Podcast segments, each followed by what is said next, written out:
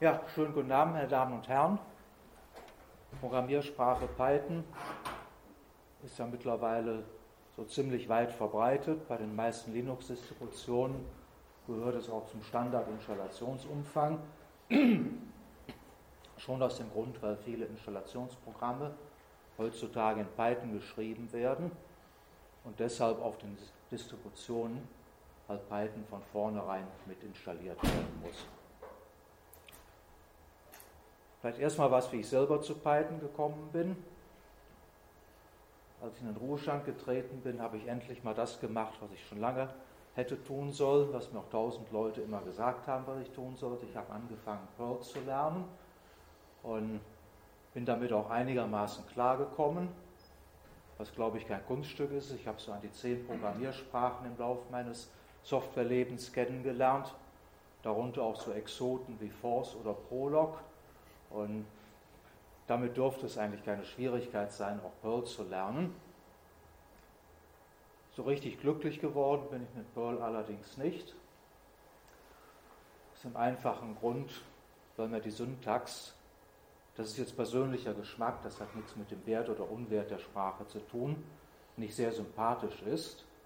Ein Kollege von mir hat mal gesagt, für Perl braucht man keinen Obfuscator, was ich als persönlichen Geschmack nachempfinden kann. Und da hat mir irgendjemand mal den Tipp gegeben, sollten wir mal Python angucken. Habe ich dann auch gemacht. Und zu meinem großen Erstaunen habe ich festgestellt, dass ich Python ungefähr zwei bis dreimal schneller gelernt habe als Perl. Und wenn man irgendwelche Programme schreibt, habe ich gemerkt, habe ich auch wesentlich weniger Fehler gemacht und wesentlich weniger mit der Syntax gekämpft, als das bei Perl der Fall war. Und daraufhin habe ich mich entschlossen, mir das mal genauer anzugucken und muss sagen, die Sprache gefällt mir. Die Produktivität ist sehr hoch und mir persönlich liegt es halt. So, Inhaltsverzeichnis brauchen wir jetzt nicht. Namensgebung, wie Sie vielleicht aus dem Sketch am Anfang gesehen haben. Es hat nichts mit der Schlange zu tun, zumindest nicht direkt mit den Schlangen, sondern kommt von der Gruppe Monty Python. Ich glaube, die meisten von Ihnen kennen es. Wer es nicht kennt, sollte in YouTube mal nach Monty Python suchen und sich den einen oder anderen Sketch abschauen. Das wird Ihnen sicherlich gefallen. Die Monty Pythons dann selber was mit der Schlange zu tun haben, das habe ich nicht rausgefunden. Aber sicherlich, wenn man lange genug sucht, kann man auch das ergründen. Vortrag in Deutschland muss immer mit der Geschichte beginnen. Hier sehen Sie ein Bild. Das ein Holländer namens Guido Rossum. Das ist der Mensch, der 1991 Python als erster veröffentlicht hat und auch heute noch der Papst der Python-Gruppe ist. Wie er selber sagt, hat er eigentlich nichts überwältigendes Neues erfunden für Python, sondern hat sich Dinge, die er aus anderen Programmiersprachen kannte, insbesondere aus ABC, das ist was Älteres, das muss man nicht wissen, zusammengesucht und praktisch, wie die Holländer nun mal sind, das zu einem gut benutzbaren System zusammengefasst. Gepflegt wird das Ganze von der Software Foundation python.org und wird auch unter dieser Adresse im Internet gehostet. Dort findet sich auch die offizielle Dokumentation. Und wie man hier sieht, ist der gute Mann auch schon von Softwaremenschen etwas angejahrt, Baujahr 56, aber immer noch sehr aktiv. Und wie gesagt, was Releases betrifft, was Linux Torvalds für Linux ist, ist halt der Herausung für Python. Python ist freie Software, ist auf jeder bekannten Plattform verfügbar und hat sich auch als sehr portabel erwiesen. Das heißt, Programme, die unter Linux entwickelt wurden, laufen auch unter Windows und umgekehrt, wenn man nicht von ganz speziellen betriebssystemspezifischen Eigenschaften Gebrauch gemacht hat. Oder wenn einem Windows-Bug in die Quere kommt. Ja. gut, das ist aber im Wesentlichen gilt Python als sehr portabel und wird deshalb auch gerne angewendet.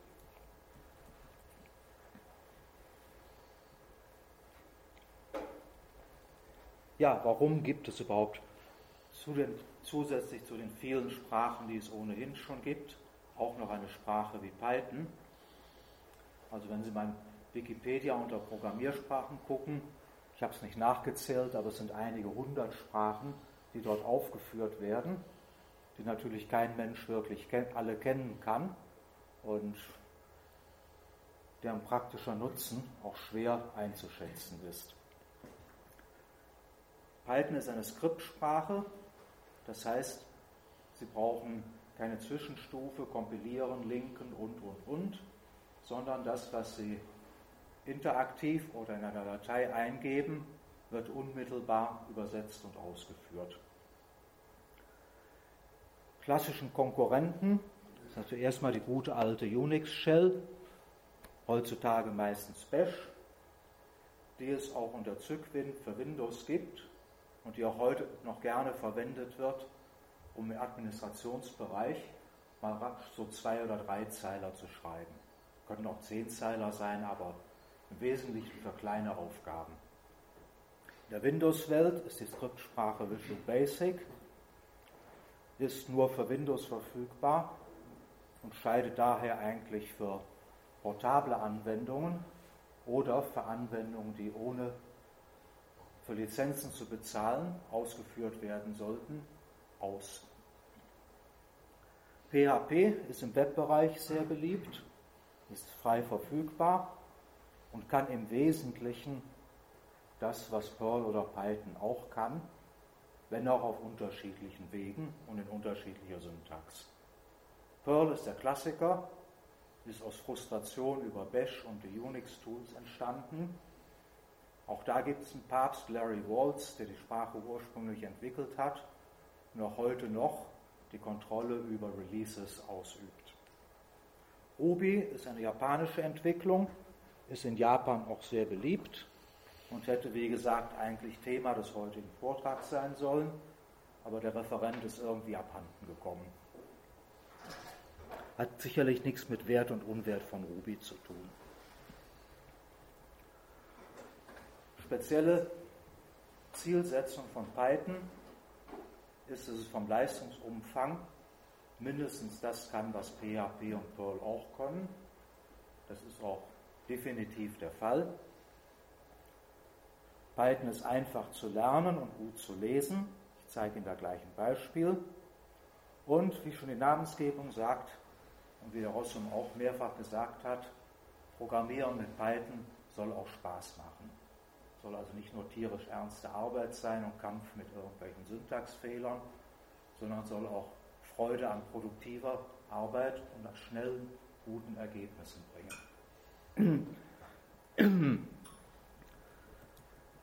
Die Linuxer unter Ihnen werden wahrscheinlich den Namen Eric Raymond schon mal gehört haben, der unter anderem als Entwickler von Fetchmail bekannt geworden ist und vor Jahren mal einen Artikel über die Entwicklungsmethode in der freien Softwarewelt mit dem Titel Kathedrale und Bazar veröffentlicht hat und dadurch bekannt geworden ist.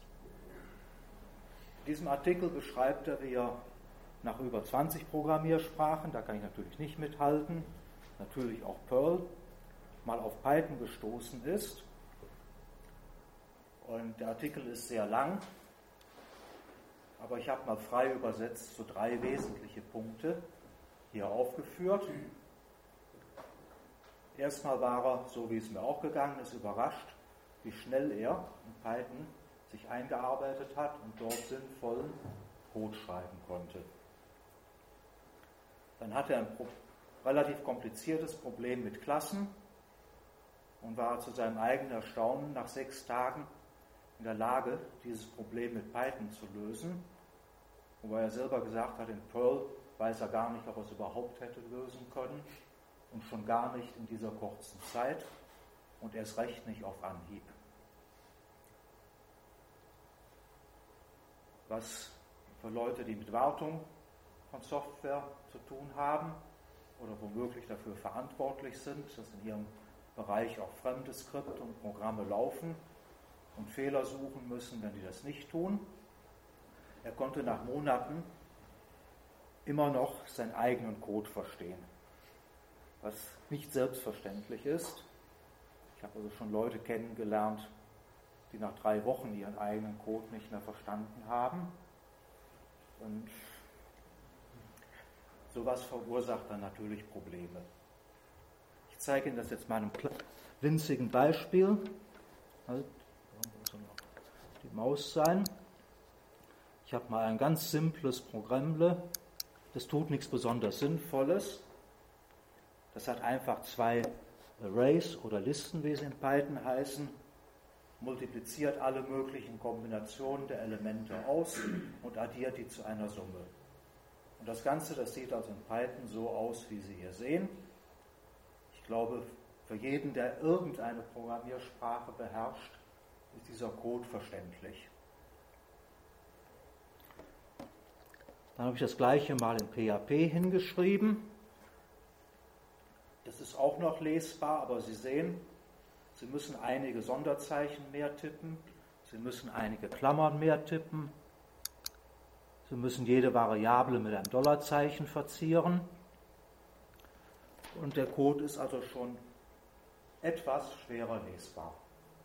Aber ich denke immer noch für jemanden, der irgendeine Programmiersprache kennt, verständlich. Und jetzt das gleiche in Perl. Sie sehen, ich habe mich genötigt gesehen, da ein paar Kommentare daneben zu schreiben, weil der Code ohne diese Kommentare überhaupt nicht verständlich ist. Sie müssen also auch Ihre Variablen mit unterschiedlichen Sonderzeichen deklarieren. Also der Klammeraffe steht für ein Array, Dollar steht für ein Skalar, also für eine Zahl oder ein String. Und was das Programm schwer verständlich macht, Sie sehen, hier gibt es keine Parameterdeklaration, sondern Perl steckt die Übergabeparameter für eine Funktion in ein Array mit dem schönen Namen Klammer underscore. Kann man ganz leicht verstehen und sich merken. Und da muss der Programmierer die halt selber rausholen, sonst kann er damit nicht umgehen. Was noch dazu kommt bei Perl, Perl kann halt nur flache Arrays, also eindimensionale Arrays handeln. Und wenn Sie als zwei dieser Dinge übergeben wollen, müssen Sie die Referenz, das ist diese Syntax hier mit dem Backslash, selber bauen und in dieser schönen Form auch selber auseinandernehmen. Wenn Sie das nochmal mit der Python-Lösung vergleichen, da schreiben Sie halt einfach Ihre Parameter hin und das System übergibt automatisch Referenzen. Das heißt, Sie müssen sich um gar nichts kümmern und es funktioniert, egal wie tief verschachtelt diese Arrays nun sind oder ob es andere Datentypen sind. Ist bei Perl, wie gesagt, etwas ein Luxus und ist einer der Gründe, warum die Programmierung in Perl halt eine relativ knifflige Sache ist, wo man bei solchen Dingen schnell mal einen Fehler macht, der dann schwer zu finden ist insbesondere wenn es sich um fremde Programme handelt, die gewöhnlich auch nicht kommentiert sind.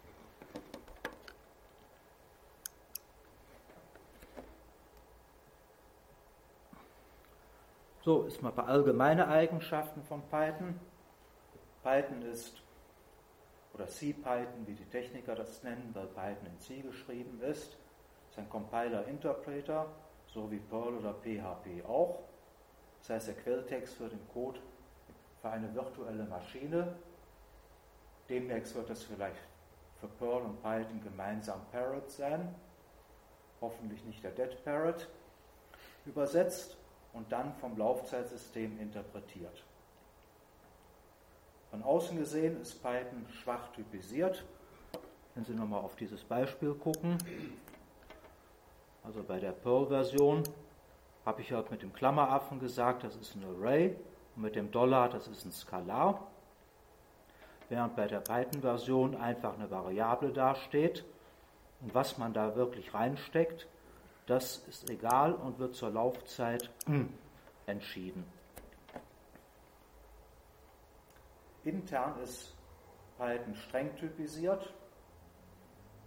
Das heißt, wenn Sie zum Beispiel auf sagen, drucke einen String plus eine Zahl, dann würde Perl versuchen, die Zahl automatisch in einen String umzuwandeln, in der Regel auch mit Erfolg, während Python Ihnen einen Laufzeitfehler bringen würde. Variable sind per Default lokal, globale Variablen sind möglich, müssen aber explizit deklariert werden. Das ist auch ein Unterschied zu Perl, wenn wir nochmal in dieses Beispiel gucken. Da habe eben durch das Schlüsselwort my explizit gesagt, dass es sich hier um eine lokale Variable handelt. Und wenn man das nicht tut, dann kriegt man ein Warning. Und wenn halt der ganze Übersetzungsvorgang nur aus Warnings besteht, ist das schlecht, weil man dann die wirklich ernsten Sachen übersieht.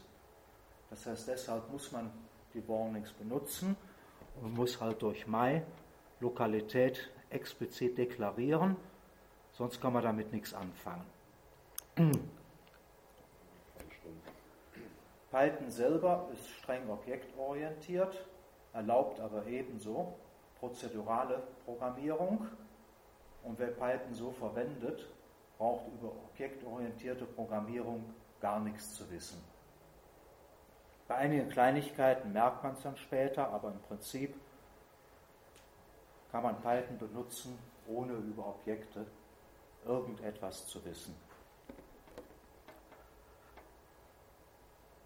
So wie Perl und denke PHP auch, können Sie in Python Module definieren.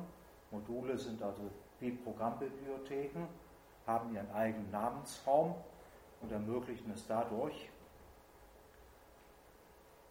eine große Zahl von Bibliotheken zur freien Benutzung für jeden Anwender zur Verfügung zu stellen was ein Problem wäre, wenn man keine eigenen Namensräume hätte. Speicherverwaltung braucht man sich nicht darum zu kümmern. Ähnlich wie bei PHP oder auch Perl werden nicht mehr benötigte Speicherbereiche automatisch freigegeben. Nennt man Garbage Collection. Das unterscheidet sich also in dem Punkt, glaube ich, von C, wo man sich selber darum kümmern muss, Speicher auch wieder freizugeben. Datentypen. Da können wir uns kurz fassen. Ich nenne jetzt eigentlich nur das, was es woanders nicht gibt. Es gibt Integer, also Ganzzahlen mit beliebiger Genauigkeit. Normalerweise ist man ja auf die 32 oder 64 Bit seines Systems eingeschränkt. Und bei Python gibt es Integer, die so groß werden können, wie man es halt braucht. Dezimalarithmetik ist nicht standardmäßig eingebaut, aber standardmäßig wird ein Modul mitgeliefert, mit dem man Dezimalarithmetik betreiben kann. Was ich sagte, das, zur Dezimalarithmetik benötigt man im kommerziellen Bereich, wenn man also beispielsweise sagt, eine Währungsgröße hat x zwei Stellen und dann will man natürlich auf den Cent genau rechnen und genau das tut eine Dezimalarithmetik. Komplexe Zahlen sind standardmäßig als Typ enthalten. Das ist eine Eigenheit, die ich sonst eigentlich bei keiner Programmiersprache kenne, ist aber in gewissen Fällen sehr angenehm. Dann gibt es eine Erweiterung, GMPI. Damit können Sie beliebig lange Gleitkommazahlen, echte Brüche und natürlich auch beliebige Ganzzahlen definieren. Strings, ja, ist eigentlich nicht viel zu sagen. Listen oder Arrays, das ist synonym, können beliebige Objekte mit beliebiger Schachteltiefe enthalten. Wie bei C und Perl auch beginnt die Indizierung mit 0. Eine angenehme Eigenheit ist, dass man mit negativen Zahlen von rückwärts zählen kann. Das heißt, wenn ich das letzte Element von Array ansprechen will, dann sage ich einfach Array Index minus 1 und dann habe ich es. Und minus 2 ist dann natürlich das vorletzte und so weiter. Ist in manchen Anwendungen sehr angenehm, wenn man eben von rechts nach links ein Array oder ein String auswerten möchte. Zu den Strings vielleicht noch kurz ein Wort für die C-Programmierer. wenn man in C mit Strings programmiert, hat man immer Stress, wenn man nicht so recht weiß, wie lang sind die Dinger jetzt. Und dann muss man Speicher sich allokieren und so. Python macht das alles automatisch. Also die Strings können beliebig lang sein. Man hat dann nie irgendwelche Buffer-Overflows oder irgendwie sowas. Ich denke, Buffer-Overflow kann man in Python gar nicht produzieren. Also nicht in dem klassischen Sinne, wie es die Hacker bei C ausnutzen. Mengen ist auch ein Datentyp, den es nicht überall gibt. Kennen Sie wahrscheinlich aus der Schule. Mengen sind im Prinzip Listen, aber jedes Element zählt nur einmal. Das heißt, wenn ich eins einmal als Element habe und eins hinzufüge, dann bleibt die Menge so, wie sie ist. Die Reihenfolge spielt auch keine Rolle. Heißt, die Menge 1, 2 ist halt gleich der Menge 2, 1. Dieser Datentyp steht in Python automatisch zur Verfügung. Hash-Tabellen heißen bei Python Dictionaries, werden manchmal auch unter dem Namen assoziative Arrays geführt. So heißen sie, glaube ich, bei PHP. Und als Schlüssel können beliebige, unveränderliche Objekte verwendet werden. Also zum Beispiel auch nicht veränderliche Arrays oder andere Objekte.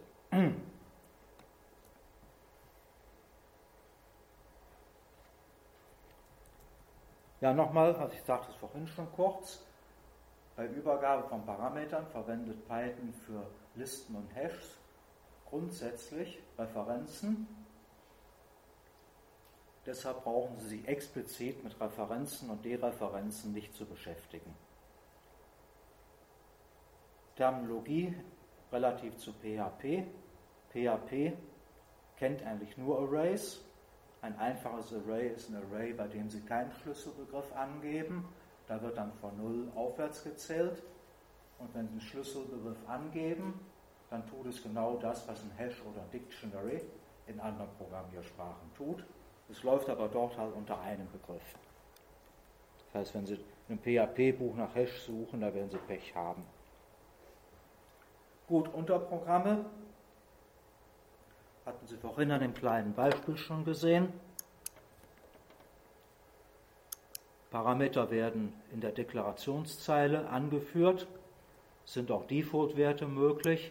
Also wenn ich hier jetzt schreiben würde b gleich 1, dann könnte ich beim Aufruf den zweiten Parameter weglassen und der Default-Wert wäre dann 1 und es wird wie gesagt in der Deklarationszeile schon angegeben, ist also sehr übersichtlich und eigentlich unmissverständlich.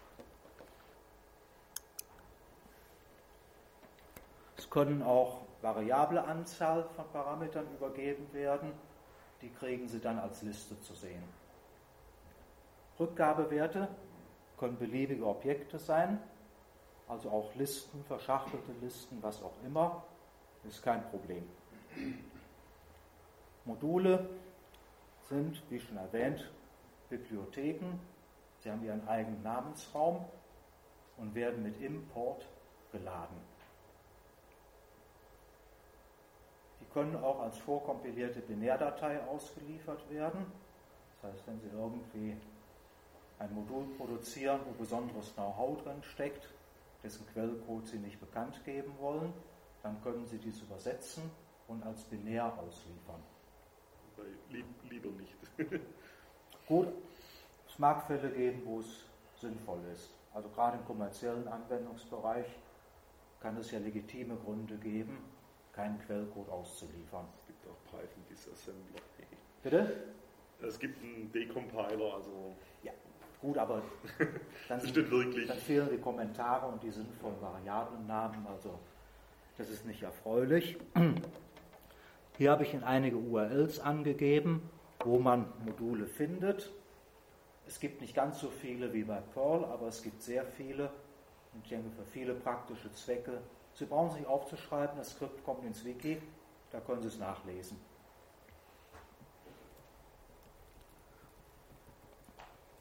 Mit anderen Worten, das, was Sie hier zeigen, kann man im Wiki runterladen. Ja, ja, das sollte also in den nächsten Tagen als Skript im Wiki stehen.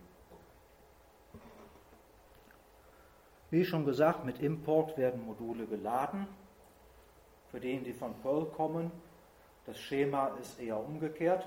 Bei Perl, wenn ich ein Modul schreibe, definiere ich, was exportiert wird. Und dann sage ich, use dieses Modul und habe das zur Verfügung, was im Modul mit Export deklariert wurde. Und bei Python ist es umgekehrt, da sagt man mit Import, was man haben möchte. Es tut eigentlich beides seinen Dienst, aber es ist halt hier anders und das sollte man berücksichtigen.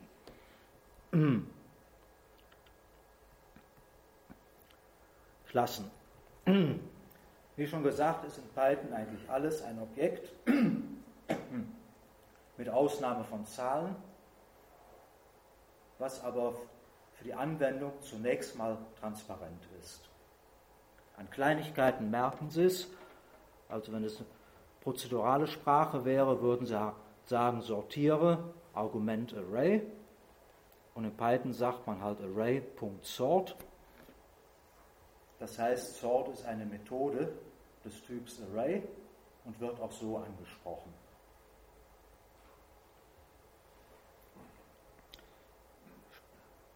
Nachher kommt noch ein Beispiel, wo das genauer erklärt wird. Das ist jetzt erstmal nur zum Überblick. Ja, wenn man Python benutzen will, dann braucht man entsprechende Umgebung. Das Einfachste ist, dass man Python als Shell benutzt. Ich kann also hier einfach Python aufrufen und dann sage ich a gleich 5 und print a, dann habe ich es. 8 mal 2 hoch hoch 1000. das ist natürlich nur sinnvoll, wenn man mal irgendwas auf die Schnelle oder wie man hierzulande sagt, geschwind ausprobieren will. Für ernsthafte Anwendungen wird man das nicht machen. Und wenn ich die Shell verlasse, dann ist auch alles, was ich dort gemacht habe, verloren. Ist also, wie gesagt, höchstens zum Ausprobieren, aber nicht für ernsthafte Zwecke zu verwenden. Für ernsthafte Zwecke braucht man halt vernünftigen Editor oder gleich eine Entwicklungsumgebung. Ich habe hier mal ein paar aufgeführt, was Sie hier sehen. Das ist Genie, das ist ein sehr netter Editor. Und wenn Sie mal hier an den Rand gucken, wir sehen es später noch genauer, dann hat er auch die schöne Eigenschaft, Ihnen zu sagen, was bisher an Funktionen und Variablen definiert ist. Und wenn Sie eine neue hinzufügen, wird das automatisch erweitert. Und Sie können halt auch gleich dorthin positionieren und sehen, aha, hier ist A definiert.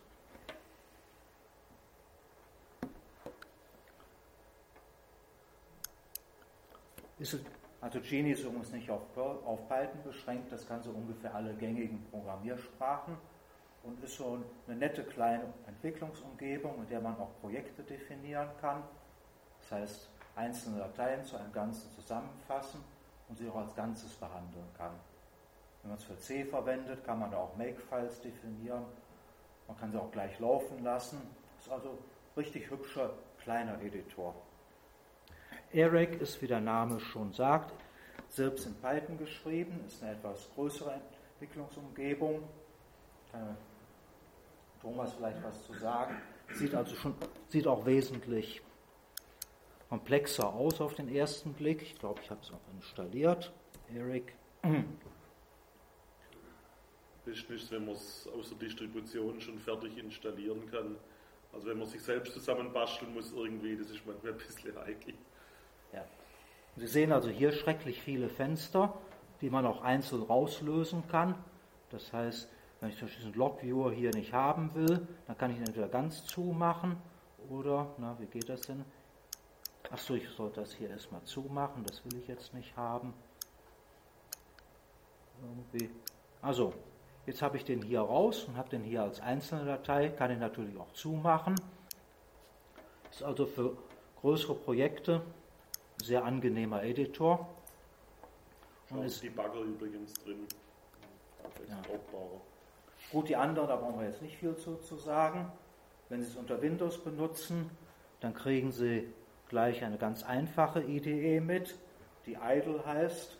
Ich weiß nicht warum, die auch einen kleinen Debugger enthält die auch definierte Klassen und sowas anzeigen kann und so als Einstieg vielleicht ganz niedlich ist. Äh, ein Wort vielleicht noch kurz. Ja. Äh, Eclipse.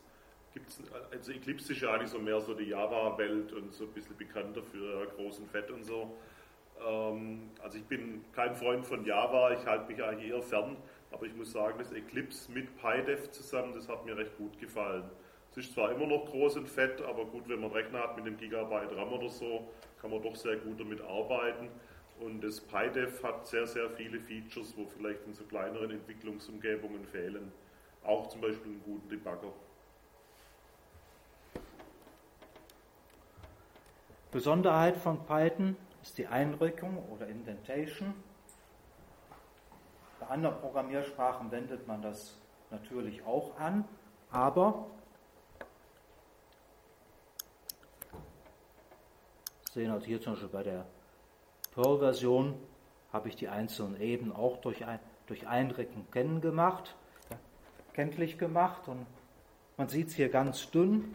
Der Genie-Editor macht, kann ist so einstellbar, dass er hier auch einen Strich macht, einen senkrechten, dass man sieht, wann eine solche Einrückungsebene zu Ende geht. Das Perl-Programm würde natürlich auch laufen, wenn ich überhaupt keine Einrückung gemacht hätte. Das wäre syntaktisch nicht zu unterscheiden. Aber bei Python spielt die Einrückung eine Rolle. Das heißt, hier beginnt zum Beispiel eine Definition und der Block, der zu dieser Definition gehört, wird durch seine Einrückung gekennzeichnet. Das heißt, die Einrückung ist hier zwingend und wird auch vom Compiler so ausgewertet. Wenn ich also beispielsweise jetzt hier dieses Return ein Zeichen nach links rücken würde, würde ich eine Fehlermeldung bekommen und sagen Unexpected Indentation. Vorteil ist natürlich, dass man sich hier die Klammern spart, die bei Perl oder PHP die Blöcke tatsächlich unabhängig von ihrer Einrückung kennzeichnen. Muss man also weniger tippen und kann folglich auch weniger Fehler machen. Eine Sache gewöhnt man sich sehr schnell dran, weil man es in anderen Sprachen, wie gesagt, aus Gründen der Lesbarkeit sowieso auch macht. Es hat auch eine Tücke, das Ganze. Ich konnte ja zum Beispiel diese Einrückung sowohl durch Leerzeichen als auch durch ein Tabulatorzeichen erzeugen. Und wenn ich das beides gemischt verwende, dann habe ich ein Problem. Vor allem dann, wenn ich die Datei irgendjemand anderen schicke und der lädt die mit seinem Editor. Und das kann man ja bei jedem Editor einstellen, wie viel Leerzeichen ein Tab nun tatsächlich hat. Und das ist mit Sicherheit nicht überall gleich. Wenn man also eine Mischung verwendet, handelt man sich unter Garantie Probleme ein, die man dann durch Nachforschen und Nachvollziehen der Logik lösen muss, weil man dann nämlich selber feststellen muss, aha, gehört das Return jetzt noch zu diesem Block oder gehört es doch schon zu dem Block? Und beim etwas größeren Programm ist das natürlich ganz schrecklich und führt zu vielen Fehlern. Und deshalb macht es auch keiner. Genau. Deshalb sollte man sich halt angewöhnen, grundsätzlich nur mit Leerzeichen oder nur mit Tabs zu arbeiten. Da vier Leerzeichen viermal Hack sind und Tab nur einmal ist, ist die richtige Methode und die bequeme Methode, die Tabulator-Taste zu verwenden. Dann hat man auch gleich den Rücktabulator, also Backtab, und kann eigentlich nichts mehr falsch machen. Wobei der Style Guide sagt vier Blanks. Ja. Eine Frage zu der Umgebung, die Sie Ja. vorerst erwähnt haben. Genie, Eric, Eclipse, äh, Common, Pile, sind das alles für Unix, Linux? Und die andere, und für Windows ist nur eine. Auch unter Windows, ist Java. Aber die anderen Linux. Das heißt, ich meine, Genie gäbe es auch für Windows. Ich gucke nachher mal nach, müssen wir nicht jetzt machen, aber Aber so wie es hier steht.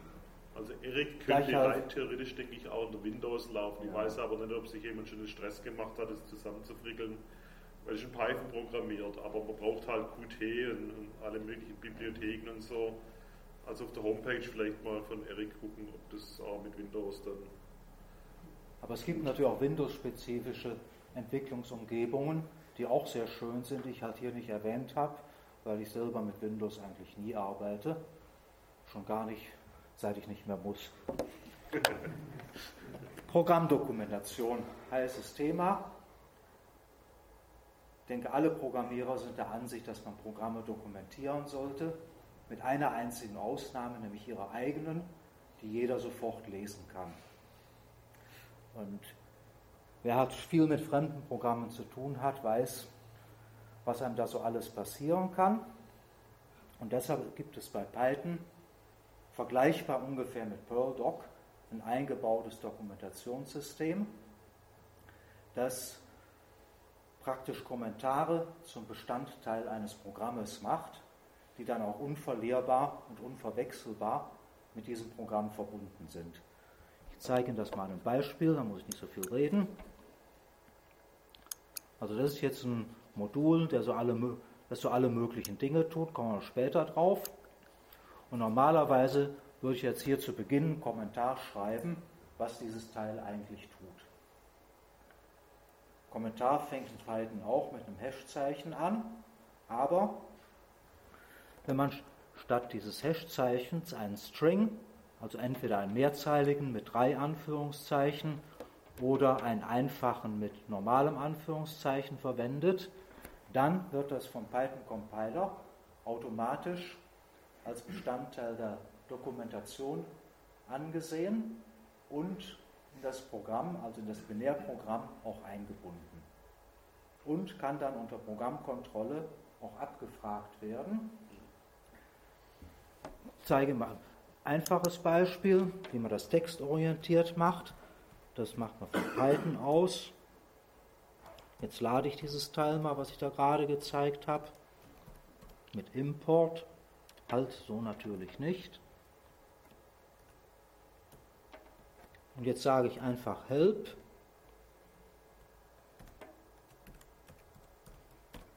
Modulname.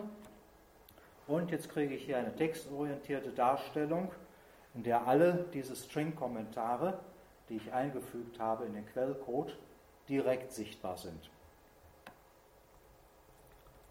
Also ihr sehen zum Beispiel, da gibt es eine Klasse, die heißt Demo, eine Klasse, die heißt Xdemo.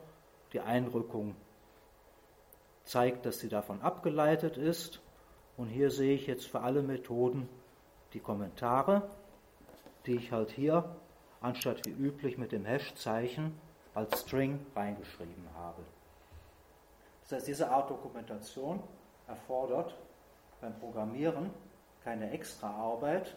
Man macht das, was man sowieso tun würde, aber man benutzt stattdessen Anführungszeichen und hat damit automatisch eine Dokumentation, die auch im Object verfügbar ist.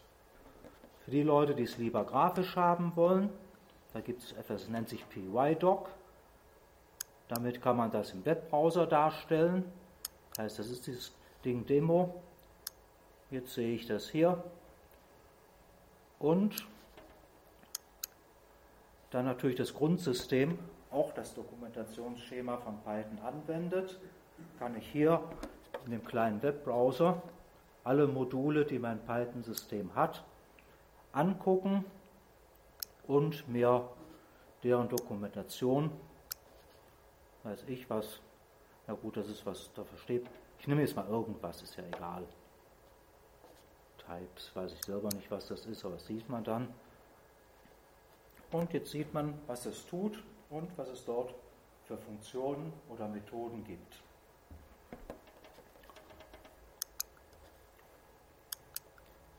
Das ersetzt natürlich nicht die komplette Dokumentation, ist aber eine ganz wertvolle Hilfe für die interne Dokumentation. Und wenn man sich einmal daran gewöhnt hat, das zu machen, dann ist, empfindet man es nicht mehr als zusätzliche Arbeit. Und was natürlich auch schön ist, also nehmen wir an, Sie sind jetzt halt Projektleiter halt, und wollen gucken, was Ihre Leute so machen dann schauen sich das an und dann sehen Sie auf einen Blick, ob es hier irgendwelche hm, Module gibt, die gar nicht dokumentiert sind. Und dann können Sie die entsprechenden Leute auf die Füße treten und sagen, hier, das musst du aber noch machen.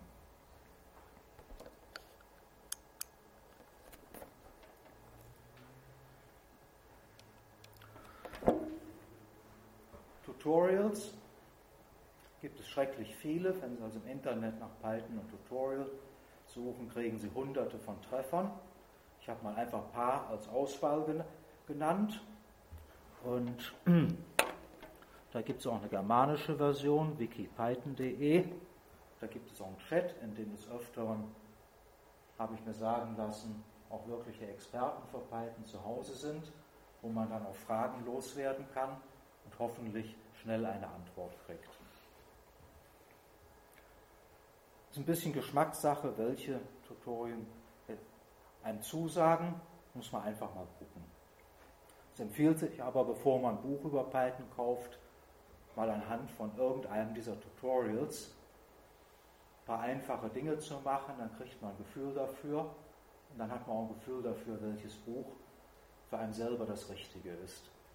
Sonst kaufen Sie womöglich einen teuren Wälzer und stellen fest, Sie haben sich da ein Nachschlagewerk gekauft, aus dem Sie überhaupt nichts lernen können, weil das voraussetzt, dass Sie es schon können. Und deshalb ist es eine gute Idee, mal mit irgendeinem Tutorial zu beginnen und zu schauen, was es da so alles gibt. Gut, jetzt kommen wir zu Anwendungen. Natürlich hat Python Anbindung an alle marktüblichen Datenbanken. Es funktioniert im Prinzip genauso wie bei PHP oder Perl. Sie haben halt eine Anmeldung, eine Datenbank und arbeiten dann mit Strings, die ihre SQL-Statements enthalten. Bei Python wird eine kleine Datenbank mitgeliefert, SQLite, die auch mit SQL angesprochen wird, die für simple Anwendungen wie jetzt eine CD-Sammlung oder sowas durchaus ihren Zweck tun, erfüllen kann, die man aber nicht in einem Multi-User-System einsetzen sollte. Syntax ist wie gesagt ein Subset von SQL, das heißt, wenn Sie mit SQLite angefangen haben, Sie wollen später mehr machen, ist der Umstieg auf MySQL oder PostgreSQL schmerzlos. Man kann da übrigens sogar noch ein Layer drüber machen, das heißt dann SQL Alchemy und das abstrahiert praktisch größtenteils von diesen Spezialitäten der diversen Systeme. Und da kann man mit SQLite unten drunter anfangen und wenn man dann halt irgendwann mal Terabytes von Daten hat, schmeißt man das raus in den Postgres oder sowas dafür rein.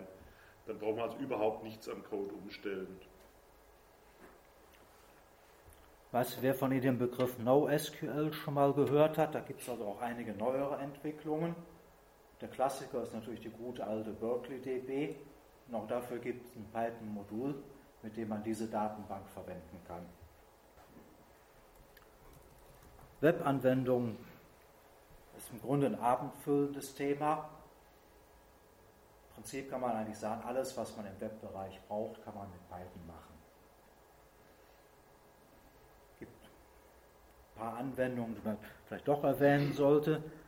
Also das MoinWiki ist ein in Python geschriebenes Wiki, ein sehr schönes Wiki, das sich durch Plugins auch relativ leicht an spezifische Bedürfnisse anpassen lässt. Wenn Sie zum Beispiel in einer Firma ein Wiki haben wollen, dann brauchen Sie sicherlich einige Dinge, die MediaWiki zum Beispiel überhaupt nicht tut oder nur sehr umständlich tut.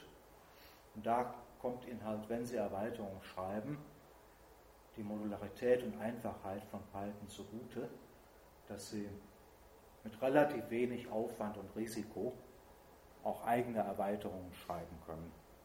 So habe ich mit Python angefangen. Ja, du wirst da sicherlich nachher noch einiges dazu sagen. SOAP ist auch was Bekanntes. Das ist ein objektorientierter Server für Webanwendungen, den man als Grundlage für anspruchsvollere Anwendungen wie Content Management oder Wikis oder was auch immer einsetzen kann. TCP/IP ist klar, geht auch. Gibt einen Server, der heißt Twisted oder TwistD. Ich weiß nicht genau, wie man es ausspricht. Bitte? Der heißt Twisted und er ist auch so. Ja. Also Twisted heißt ja so ein bisschen. Ja, man muss ihn nicht verwenden. Aber. Also wenn man praktisch selber Protokoll-Stacks implementieren will, ist das das geeignete Tool. Ja. Aber vielleicht nicht für harmlose Webanwendungen oder sowas versuchen zu nehmen, das wäre ein bisschen Overkill. Nee, da braucht man es ja auch nicht, weil es ja da die anderen Bausteine schon gibt.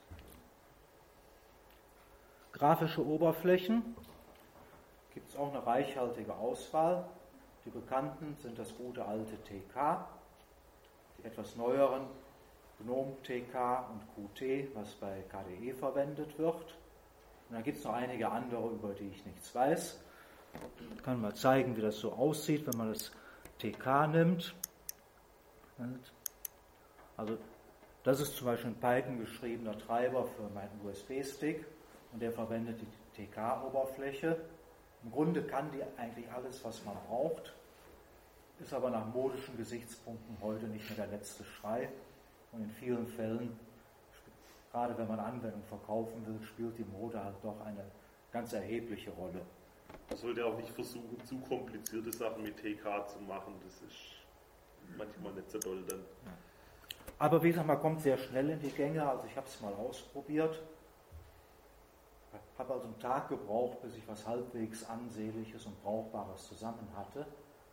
Das wird man mit Qt oder GNOME TK sicherlich nicht schaffen. Und wie gesagt, da habe ich vom Scratch angefangen. Bis dahin wusste ich von TK nur, wie man es schreibt, aber es ging relativ einfach. Ja, wenn man Spiele macht, dann gibt es was, das heißt PY Games. Das ist auch ein Baukasten, der so angelegt ist, dass man die zeitkritischen Teile auch relativ leicht in C-Modulen implementieren kann. Games ist nicht meine Welt, also mehr Und noch besser, dass die sogar schon implementiert sind und man sie nur noch aufrufen braucht. Also man schreibt beispielsweise nur den High-Level-Code dann in Python und das Zeug, was das Grafik äh, über den Bildschirm schiebt oder Sound abspielt, das ist alles in dieser PyGame-Bibliothek schon drin und muss es nur noch aufrufen. Für Mathematik gibt es natürlich auch jede Menge Module. Was interessant ist, ist das Projekt Sage.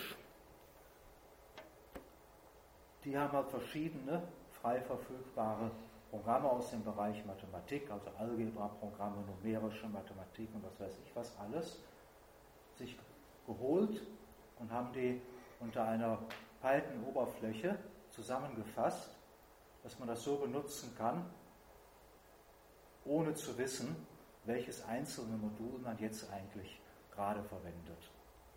Das ist dann auch relativ einheitlich von der Bedienung. Das ist also schon eine Alternative zu Lizenzprogrammen. Und der Trick ist, wie gesagt, in Python für jede einzelne Anwendung werden Sie irgendwas finden, aber Sie werden halt kein Maple oder sonst was finden, das alles kann. Und das wird durch dieses Sage erreicht, dass man sehr viele Dinge unter ein Dach bringt.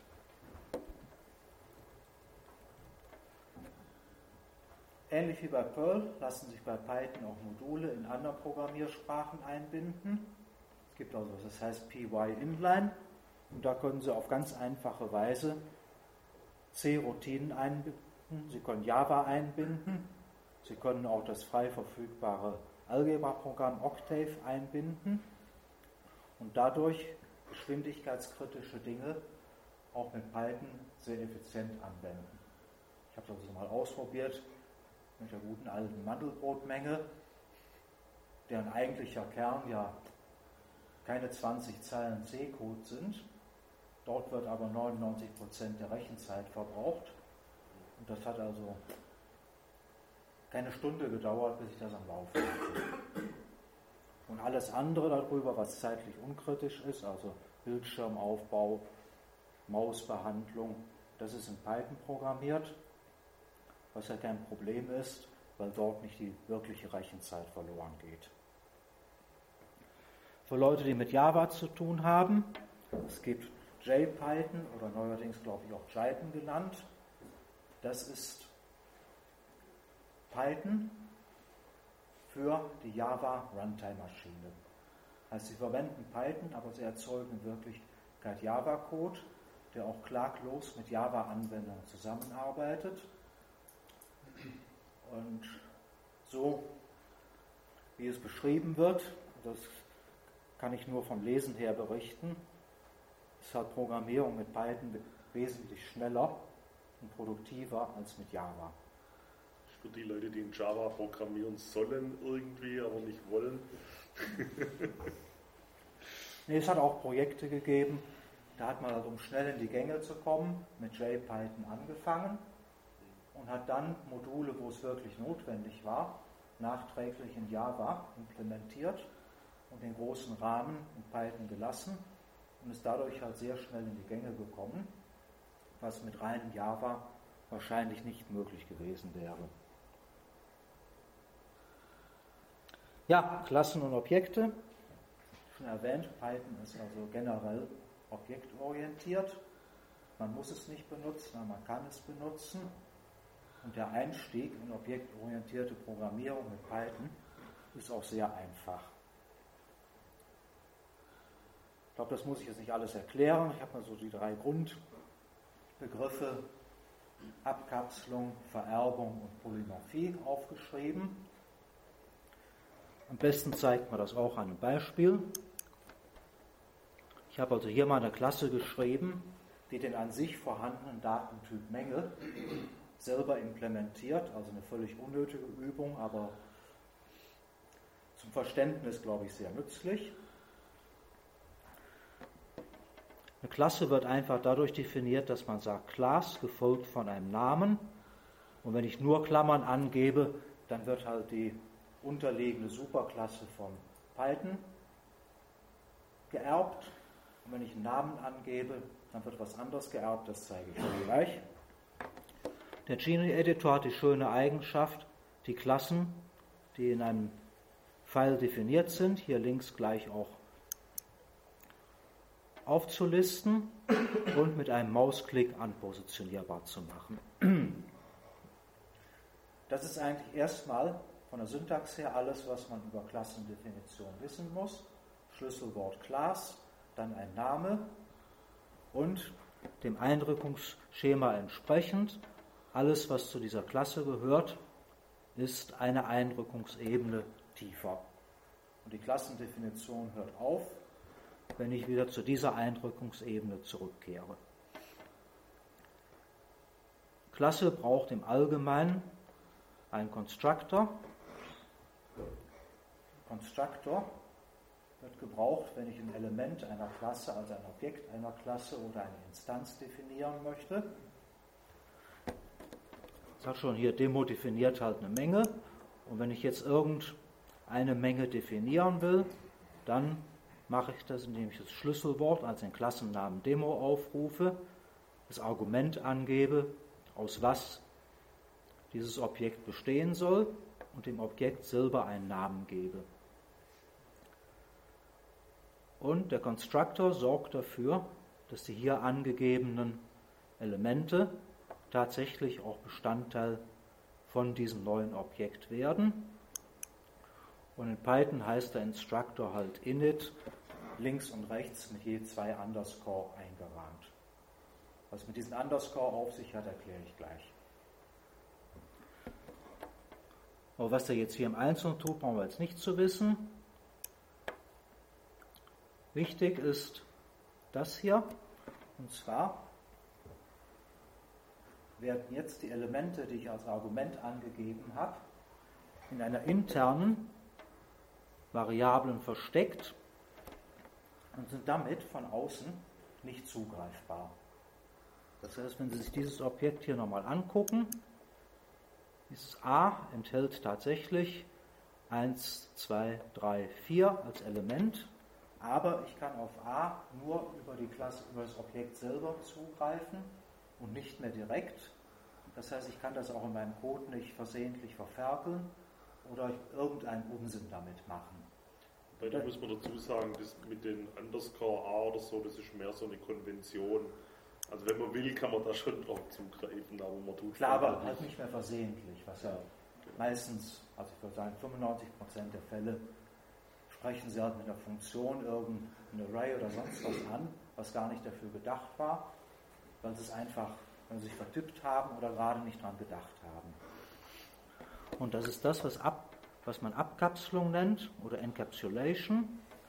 Und das wird hier dadurch realisiert, dass man halt, falsche Baustelle, dass man die Daten halt in einer internen Variablen versteckt.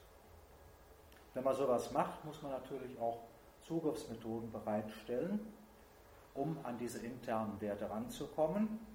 Das heißt, Sie brauchen was, um da lesen zu können, um verändern zu können, um löschen zu können.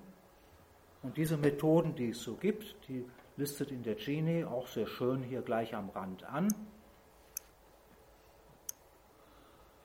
Es gibt eine Methode Delete, es gibt eine Methode drüber zu iterieren und was nicht alles, das brauchen wir jetzt nicht im Einzelnen.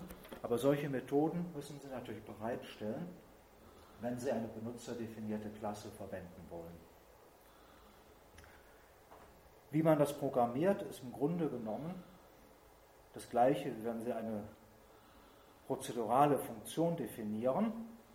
Sie definieren das halt, Sie geben einen Namen an und Sie geben Argumente an, wobei bei der Klasse halt Self als Argument zusätzlich erfordert wird. Self heißt immer, ich beziehe mich auf das Objekt, das mit dieser Klassendefinition erzeugt wurde.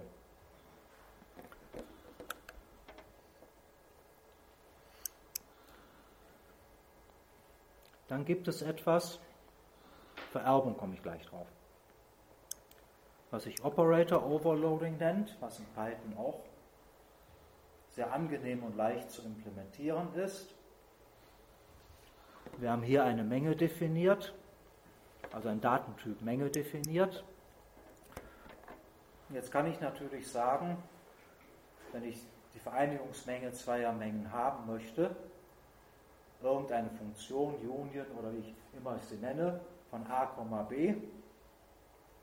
Aber richtig schön wäre es natürlich, wenn ich schreiben könnte a plus b. Oder für die Mengendifferenz eben a minus b. Und genau das erlaubt Python auf einfache Weise. Gucken wir uns mal die Addition an. Wieder die doppelten Underscores und überraschenderweise heißt das auch add. Wären wir sonst gar nicht drauf gekommen. Und das wird mit zwei Argumenten aufgerufen. Das ist ja die Vereinigung von A und B, die hier Self und Other heißen. Die Namen sind natürlich frei wählbar, aber Self hat sich als Konvention eingebürgert. Und man gewinnt nichts dadurch, wenn man selber einen anderen Namen erfindet. Ja, was macht man? Man holt sich die Elemente als Liste. Und für die Listen gibt es den Operator Plus bereits. Das ist Plus für Arrays. Und das Ganze gibt man dann als Typ Demo wieder zurück. Und damit habe ich jetzt den Operator Plus für die Objekte der Klasse Demo definiert. Und wie ich das anspreche, das ist klar. Also, wo haben wir irgendwo? Die doppelten wirft er, glaube ich, im Init raus, oder? Ja. Also hier sage ich zum Beispiel jetzt einfach S gleich A plus B oder D gleich A minus B und habe dadurch eine wesentlich einfachere und übersichtlichere Schreibweise gewonnen, die natürlich auch kaum noch fehlerträchtig ist. Also einfacher geht es nicht mehr. Das geht für alle Operatoren, die Python kennt. Und dafür gibt es auch das Stichwort unter anderem dafür, das Stichwort Polymorphie, was in dem Kontext heißt, dass der Operator plus je nach Objekttyp, auf den ich ihn anwende, ein unterschiedliches Verhalten zeigt.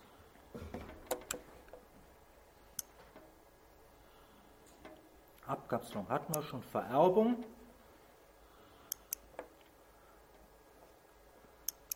Ich habe hier eine Klasse Demo definiert, die schon alle möglichen Sachen kann. Aber was sie nicht kann, ist, dass der Operator mal benutzt wird.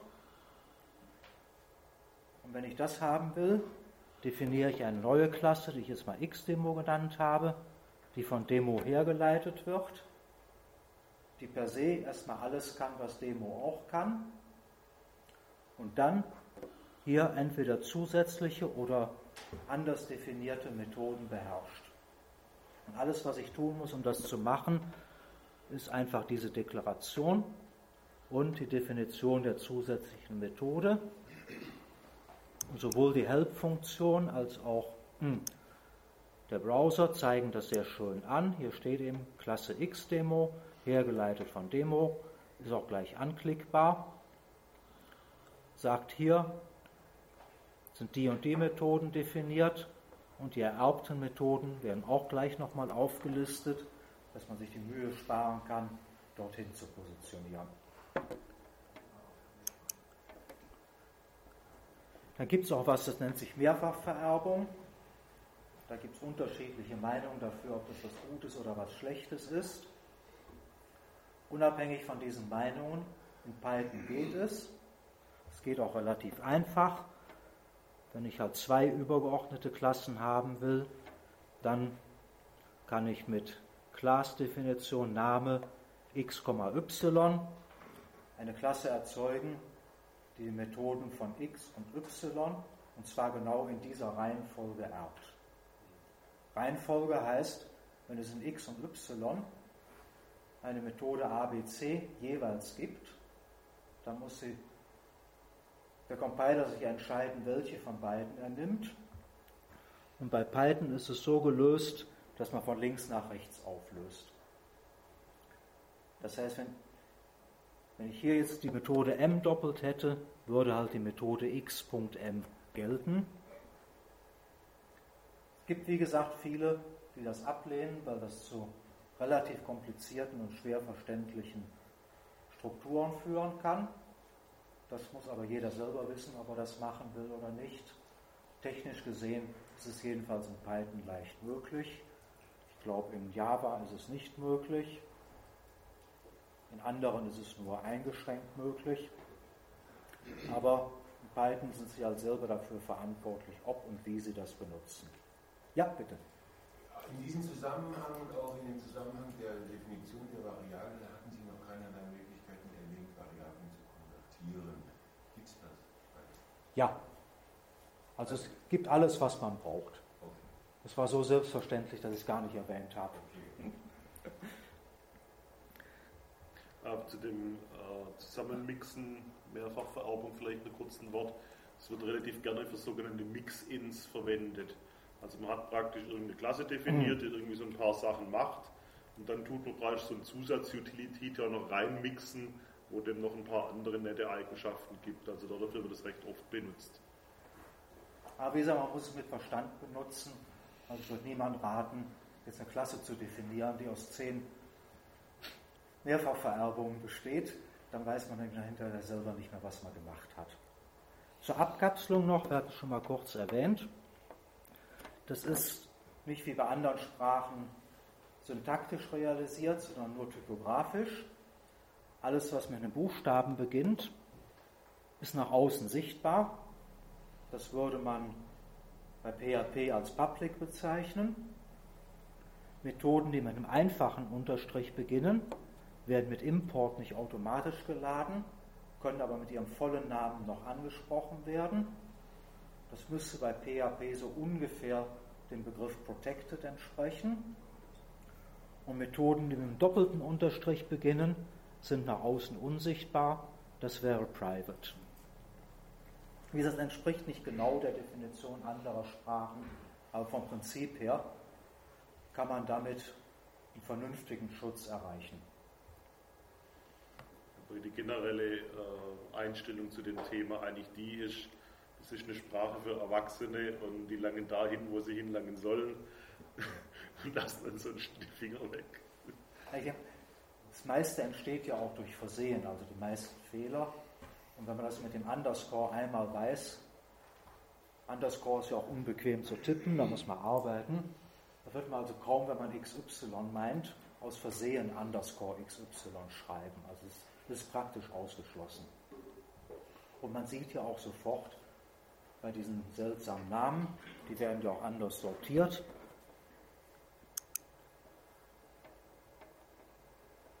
So, jetzt habe ich hier gerade keine. Der Underscore liegt in der Sortierfolge vorne. Das heißt, wenn Sie sowas irgendwie verwenden, dann sehen Sie auch gleich, was Sie gemacht haben. Geschwindigkeit. Also Python ist etwa so schnell wie Perl. Ich habe es mal beim Programm probiert, das hauptsächlich Strings verarbeitet und mit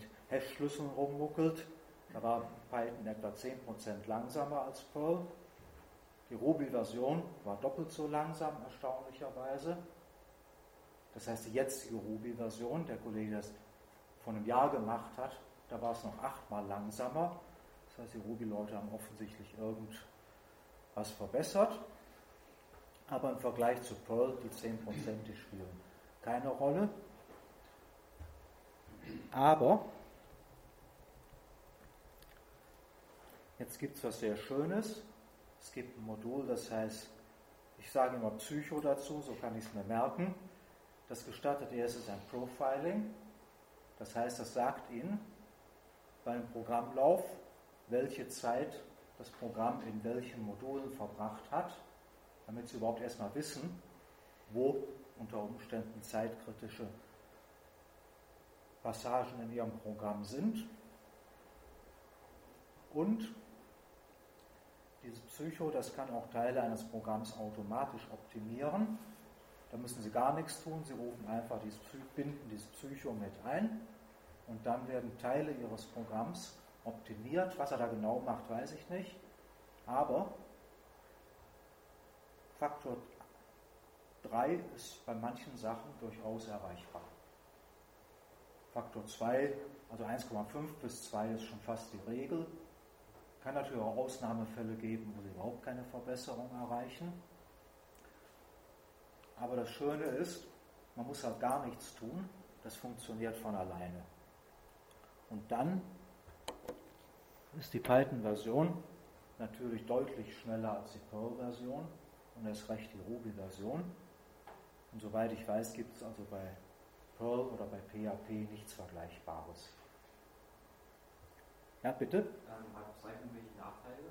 Bitte? Hat Python Nachteile? Also ich habe keine Seiteneffekte feststellen können. Also kann man es generell immer verwenden. Also Also ich muss dazu sagen, normalerweise, wenn man nicht wirklich ein großes Problem hat, nimmt man es eigentlich eher nicht. Also ich habe es schon mal verwendet, äh, man es aber nicht so wie ein großer Hammer auf alles draufschmeißen, sondern vielleicht wirklich nur gezielt an den Stellen, wo es also wirklich ein Problem gibt. Sage ich auch nachher noch was zu, zu so Optimierungen und so. Äh, will mit Vorsicht genießen, so generell. Deshalb steht das hier auch extra daran, dass man zuerst mal die Logik auf die Reihe bringt und erst dann anfängt zu optimieren. Sonst optimiert man nämlich auf der falschen Baustelle und hat viel Arbeit investiert und null Verbesserung erzielt.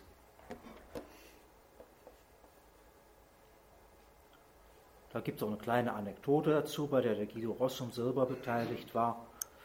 Lassen wir jetzt mal weg. Schöne Feature ist Laden und Speichern von, als Binärdatei.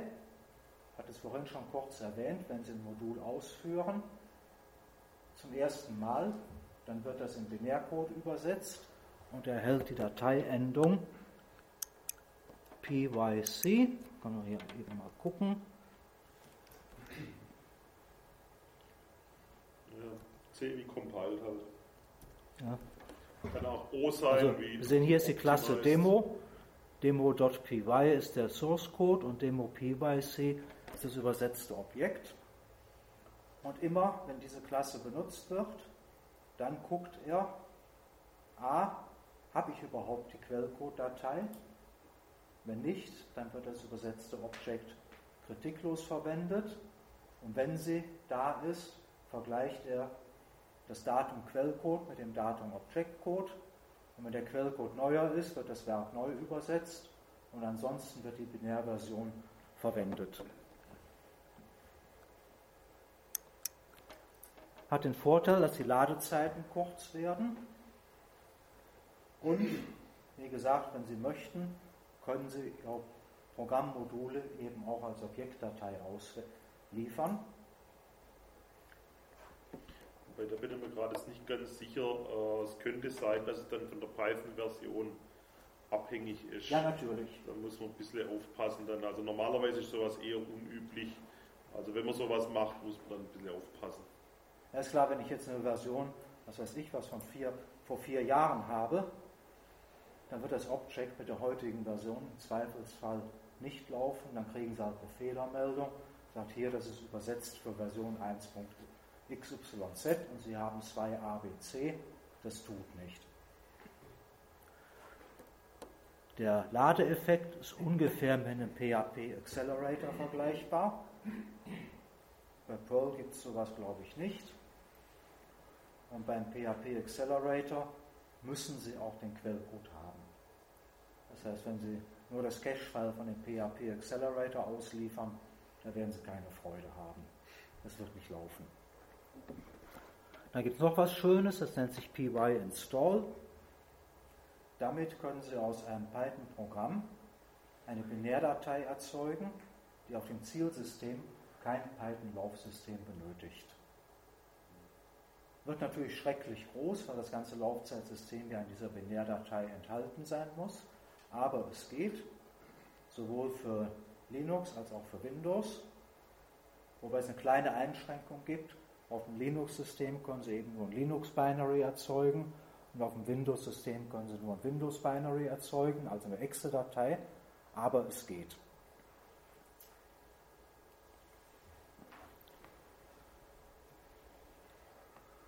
So, jetzt übergebe ich das Wort an Thomas Waldmann, okay. der nämlich wirklich praktische Erfahrungen hat mit Python und dazu sicherlich vieles sagen kann.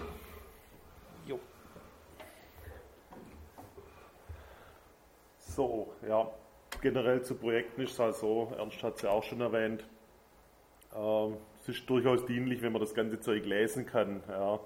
Also wenn man irgendwie so Quick Hacks oder so macht, und weiß nach einer Weile selber nicht mehr, was damit gemeint war. natürlich, wenn es jemand anders liest, weiß er noch viel weniger, was da gemeint war. Also generell äh, eine Programmiersprache, die relativ klar ist, die dient also dazu, dass praktisch ein Projekt auch äh, besser lebt und allgemein verständlich ist und auch für neue Programmierer, dass sie schneller hereinkommen ins Projekt und so. Das ist also durchaus recht nützlich. Äh, und je komplizierter die ganze Geschichte ist, also die Programmiersprache ist oder generell das ganze System ist, desto schwerer kommen neue Programmierer überhaupt dazu. Und da kann natürlich sein, dass ein Projekt sich auch nicht so weit richtig weiterentwickelt, wenn das alles so mühsam ist. Äh, das ist jetzt noch was Allgemeines. Ich habe vorhin schon kurz dran gedacht, äh, bei den Tutorials, was Sie aufpassen müssen, wenn Sie irgendwelche Tutorials oder Bücher oder praktischen Experimente machen passen Sie auf, welche Python-Version Sie nehmen. Es gibt da zwei Welten. Also das, was momentan am meisten verwendet wird, ist die Python-Version 2.x. Also 2.6 irgendwas zum Beispiel. Das ist das, was gerade so fast jeder benutzt. Es gibt eine neuere Version, die heißt dann 3.1 irgendwas momentan oder 3.2 vielleicht auch irgendwann demnächst. Ähm, die ist allerdings noch relativ frisch, die gibt es erst seit wenigen Jahren. Und äh, wenn Sie zum Beispiel sehr viel Zusatzbibliotheken haben wollen, kann es sein, dass mit der Dreier-Version noch ein bisschen weniger da ist wie für die Zweier-Version. Also muss man ein bisschen entscheiden, wenn man ein Projekt macht. Wenn ich viele, viele Zusatztools haben will, die ich dann nur noch zusammenbauen will, dann vielleicht lieber die Zweier-Version nehmen. Und wenn ich was völlig Neues, alles für mich programmieren will und nur wenige Tools zusätzlich brauche, die es dann auch schon gibt für Python 3, dann vielleicht lieber äh, die Dreier-Version nehmen generell von der Art und Weise, wie man programmieren kann, ist natürlich Python 3 besser. Also das war jetzt nicht aus Jux und Dollerei, dass die da so einen Versionswechsel gemacht haben, sondern die haben also an einigen Stellen der Sprache äh, praktisch aus den Fehlern der Vergangenheit so ein bisschen gelernt und also da gezielt verbessert.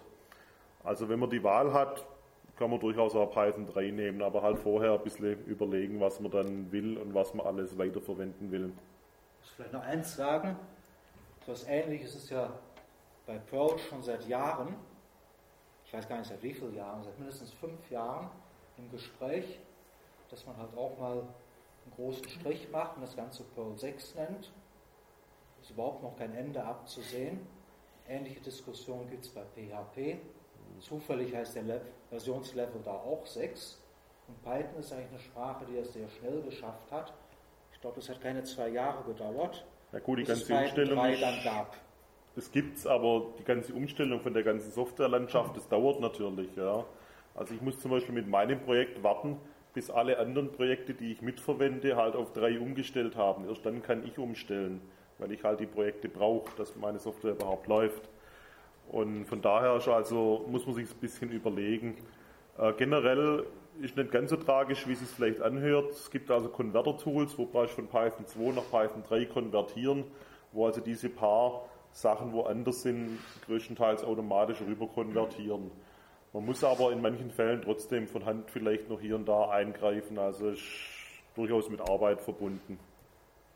Also vor allem für größere Projekte ist das äh, interessant. So, äh, kurz nochmal aus meiner Sicht so ein bisschen. Also ich habe 2002 mit Python angefangen. Ich kam im Prinzip recht indirekt da drauf. Ich hatte mir eigentlich kurz vorher ein Perl-Buch gekauft, so einen dicken Schinken. Äh, und danach habe ich mir irgendwie bei Wikis umgeguckt, was es da so alles Nettes gibt. Und ich habe mich halt äh, aufgrund von den Features und so für das Moin Moin Wiki entschieden. Und so als Programmierer habe ich natürlich auch in den Quellcode reingeguckt, wie das da so überhaupt aussieht weil man will ja vielleicht dann auch irgendwie ein bisschen was mitprogrammieren, wenn es nur eine kleine Erweiterung oder sowas ist. Und da habe ich mich also unter anderem auch wegen der Programmiersprache dann für dieses Moin Moin Wiki damals entschieden, das praktisch einzusetzen. Und wie sich so entwickelt hat, inzwischen bin ich einer der Hauptentwickler von dem System. Und ich habe damals mit so kleinen Plugins und so angefangen und habe also die Sprache dadurch erst gelernt. Also ich habe erst das Wiki praktisch mir rausgesucht und habe dann die Sprache dazu gelernt. Und eigentlich wollte ich vorher Perl lernen, aber das habe ich dann schnell wieder vergessen, weil ich dann auch gemerkt habe, dass das Python halt viel hübscher ist. Ähm, ich verwende es also primär für Moin Moin Wiki. Äh, ich mache aber auch teilweise, wenn ich so kleine Shell-Skripts oder sowas brauche, wenn es also mehr als drei Zeilen oder so sind, mache inzwischen eigentlich auch eher Python-Skripte, weil die Bash-Syntax, wissen Sie ja vielleicht, die ist teilweise ein bisschen kompliziert. Man muss da öfters auch mal ein bisschen rumprobieren dass man jetzt weiß, wo man da Klammern und Dollars und Backticks und so weiter alles braucht. Und mit Python ist es halt ein bisschen einfacher so von der Syntax. Und man läuft auch nicht so schnell gegen eine Grenze. Äh, das ist etwas, ist halt eher eine Programmiersprache wie jetzt eine, eine Skriptsprache. Ich habe auch früher viele andere Programmiersprachen gemacht. Ich habe dann auch lange Zeit überhaupt nicht mehr programmiert, weil am Anfang habe ich sehr viel in C programmiert, aber irgendwie C ist halt das zieht sich immer so alles. Ja, und wenn man da irgendwas Vernünftiges machen will, sind es halt große Projekte dann und mit vielen Jahren und vielen, vielen Stunden Arbeit verbunden. Und in Python ist halt sehr nett, da kriegt man halt mit relativ wenig Zeitaufwand relativ viel hin, was halt in C eigentlich nicht der Fall ist üblicherweise. Äh, Ernst hat es vorhin schon ein bisschen erwähnt. Äh, man muss sagen, also der Vortrag ist so ein bisschen aus zwei Teilen entstanden, also wenn es hier ein bisschen doppelt ist, nicht wundern. Äh, das ist nochmal so in kurzen Worten. Also mich hat halt beeindruckt, die Sprache ist sehr einfach. Man kann sehr kurzen Code programmieren, ohne das jetzt kryptisch machen zu müssen. Also in Perl kann man auch sehr kurze Dinger schreiben, aber das kann nachher keiner mehr lesen. In Python ist es vielleicht ein kleines bisschen länger, aber immer noch viel, viel kürzer wie jetzt in C oder in Java oder in irgendwie so einer Sprache. Die Sprache ist sehr elegant. Der Sprachentwickler, also Guido van Rossum, hat Wert darauf gelegt, dass das Ganze elegant auch ist, nicht nur irgendwie tut. Manche Sprachen sind ja so über die Jahre gewachsen und mit der Zeit nicht unbedingt hübscher geworden. Also diese Sprache ist relativ hübsch designt worden und hat also relativ viel davon auch beibehalten. Äh, das mit der Portabilität vielleicht noch ein Wort dazu äh, wird sehr gern bei Programmiersprachen als Feature erwähnt. Von C heißt es ja auch, C ist portabel. Äh, wer es mal probiert hat, wird dann merken, ja gut, in der Praxis ist das nicht ganz so einfach. Man muss dann sehr viel da mit IFDEF und hin und her schaffen. Und die Bibliotheken gibt es natürlich auch nicht auf allen Plattformen. Also wenn bei einer Sprache portabel als Feature dabei steht, kann das sehr viel bedeuten. Das kann ziemlich kompliziert werden, siehe C. Das kann aber auch sehr einfach werden, siehe Python. Also ich kann wirklich das gleiche Python-Programm auf Windows und auf Linux laufen lassen. In der Regel tut es, ohne dass ich mir irgendwelche Verrenkungen machen muss kleine Ausnahme aus der Praxis. Bei Windows gibt es so der eine oder andere Bug im Betriebssystem. Also dann hat man halt manchmal ein Problem, dann muss man manchmal halt doch eine extra Wurst dann für Windows braten. Aber für Linux und für Apple, OS X und so weiter, also die Nicht-Windows-Systeme, die laufen in der Regel einfach so. Und zwar alle mit dem gleichen Code, ohne irgendwelche extra Behandlungen. Kleines Praxisbeispiel, eine Rename-Funktion, also wenn eine Datei auf einen anderen Namen umbenennt, stellt man sich ja eigentlich relativ einfach vor. Unter Linux, OS X und so weiter ist das eine Zeile in Python. Ich sage einfach os.rename, alter Name, neuer Name. Für Windows habe ich die Funktion kürzlich programmieren müssen, und zwar, dass sie so ähnlich funktioniert wie die unter Linux. Äh, waren ungefähr 100 Zeilen Programmcode. Und je nach Windows-Version auch unterschiedlich. Also das sind dann manchmal so die Sachen, wo halt nicht so ganz funktionieren, wie man sich vorstellt. Aber hat jetzt nichts mit der Sprache zu tun, das sind halt Plattformprobleme dann. Ja, es liegt halt hauptsächlich daran, dass Windows die Groß-Kleinschreibung sehr inkonsequent handhabt. Also ich habe schon die gleiche Datei auf zwei verschiedenen Clients in unterschiedlicher Schreibweise gesehen. Und dann ist natürlich Rename ein Problem, wenn jetzt plötzlich aus Kleinschreibung Großschreibung oder gewischt Klein-Großschreibung wird oder unvorhersehbar gemischt Schreibung wird, dann will man das eigentlich nicht mehr haben. Oder ein anderes Beispiel sind zum Beispiel die Zeitroutinen, also die Time-Bibliothek. Unter Linux funktioniert das alles wunderbar oder generell auf Unix-Systemen oder Unix-ähnlichen Systemen. Wenn man sowas auf Windows probiert, da kann man also manchmal sehr, sehr merkwürdige Effekte kriegen, weil die halt praktisch von DOS halt noch die Altlasten immer noch drin haben. Und bei einem DOS-System gab es halt immer nur die lokale Zeit von der Uhr, da war halt sowas wie UTC oder Zeitzonen, war da halt kein Thema und das merkt man teilweise heute noch bei Windows. Ähm, auch noch ein Wort dazu, Batteries included wird ganz gern äh, verwendet mit Python. Äh, das heißt ganz einfach, wenn ich so ein ganz normales Programmchen irgendwie schreiben will, ich muss nicht unbedingt erst auf die Suche machen und 20 Bibliotheken zusätzlich einbinden. Sehr, sehr viele der üblichen Routinen, die ich so brauche, sind in der Standardbibliothek drin.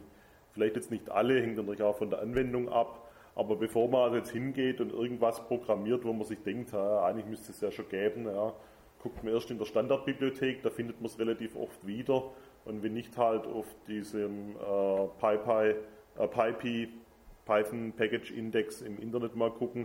Da gibt es also so diverse Zusatzmodule.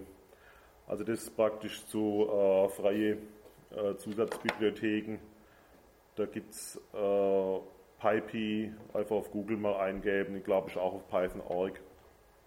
Es gibt auch sehr viele Frameworks, wenn man praktisch so den Rahmencode nicht selber programmieren will zum Beispiel von einer Webanwendung oder sowas, gibt es auch schon fertig. Was mich auch sehr gut, äh, mir sehr gut gefallen hat, ist die Community. Also es gibt natürlich für jede Programmiersprache gibt's halt äh, recht viele Entwickler, ja. Aber bei Python ist mir also aufgefallen, sehr viele von den Entwicklern legen auch Wert auf guten Code. Also das muss nicht nur irgendwie funktionieren, sondern die legen auch darauf Wert, dass der Code nachher sauber aussieht und dass es irgendwo Hand und Fuß hat und nicht was irgendwie so zusammengeschustert ist. Äh, auch sehr nett, durch einen Interpreter hat man kurze Turnaround-Zeiten. Früher habe ich in C programmiert, hat man halt gemerkt, okay, da ist ein Fehler halt, irgendwie im Debugger Fehler suchen, im Quellcode ändern, neu übersetzen, linken und so weiter. Das bremst einen immer ein bisschen aus. Bei Python kann ich halt einfach im Source Code ändern, das Ding neu starten und es wird halt interpretiert. Ich muss nicht erst durch den Compiler das durchjagen. Der hat zwar intern so eine Art Compiler, aber das macht er halt alles automatisch, da muss ich mich nicht drum kümmern. Debugging ist auch sehr einfach, weil ich kann praktisch in die Objekte bei Python kann ich reingucken vom Debugger aus. Ich muss da jetzt also nicht irgendwie auf, auf Maschinenebene wie bei C rumdebuggen und teilweise nicht nur mit dem Assembler beschäftigen, sondern ich kann praktisch von Python aus in ein Python-Objekt reingucken und kann da gucken, wie die Variablen gerade aussehen. Und kann man das also auch sehr hübsch anzeigen lassen wenn man dieses Eclipse PyDev oder dieses ERIC verwendet, die benutzen das auch. Da sieht man also schön auf Source Code Ebene, äh, wie man das praktisch ablaufen lassen kann. Äh, was auch sehr nett ist, es gibt äh, nette Test-Frameworks, also wenn man praktisch äh, TDD macht, also Test-Driven Development, dass man nach Möglichkeit relativ früh die Tests schreibt für das, was man erreichen will und praktisch eigentlich erst danach den Code schreibt der dann so funktioniert, dass die Tests glücklich sind damit. Also dass die Tests erfüllt sind. Und da gibt es zum Beispiel dieses Pi.test, damit kann man super einfach, einfach mit äh, Zusicherungen arbeiten. Also ich kann einfach sagen, ruft die Funktion mit diesen Parametern auf und es muss sichergestellt sein, dass das rauskommt. Das ist eine Zeile, die ich dann in meinen Test reinschreibe und der lässt die praktisch alle automatisch ablaufen. Und wenn ich nach 100 Tests für meinen Code habe, dann kann ich relativ sicher sein, okay, der, der Code tut das, was er soll. Ja. Auch mit unterschiedlichen Eingabewerten und so. Äh, ist übrigens in der Standardbibliothek was anderes drin, äh, das heißt Unit-Test. Das ist aber eher so ein bisschen kompliziert, das ist mehr so ein bisschen wie Java. Das PyTest ist ein bisschen mehr magisch, aber dafür viel einfacher zu benutzen.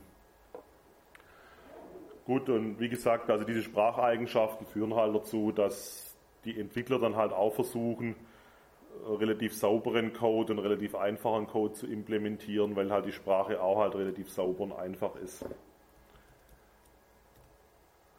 So, also das war jetzt ein bisschen aus Programmierersicht, jetzt vielleicht mehr so aus Sicht von einem äh, Systemadministrator.